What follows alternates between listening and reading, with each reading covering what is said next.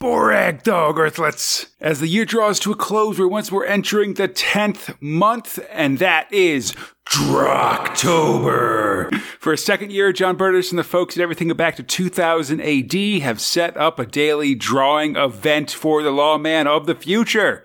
There's all kinds of fun prompts and ways to get involved, including writing contests on several 2000 AD and Judge Dredd affiliated uh, Facebook pages.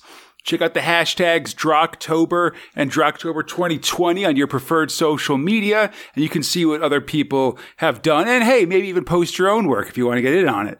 Um, I'm taking part, posting on our uh, Space Spinner pages, and I'll be on the official pages and hashtags as well. I'm hoping to get my stuff up. What's the day before for me? So sort of early UK time, basically to stay on pace.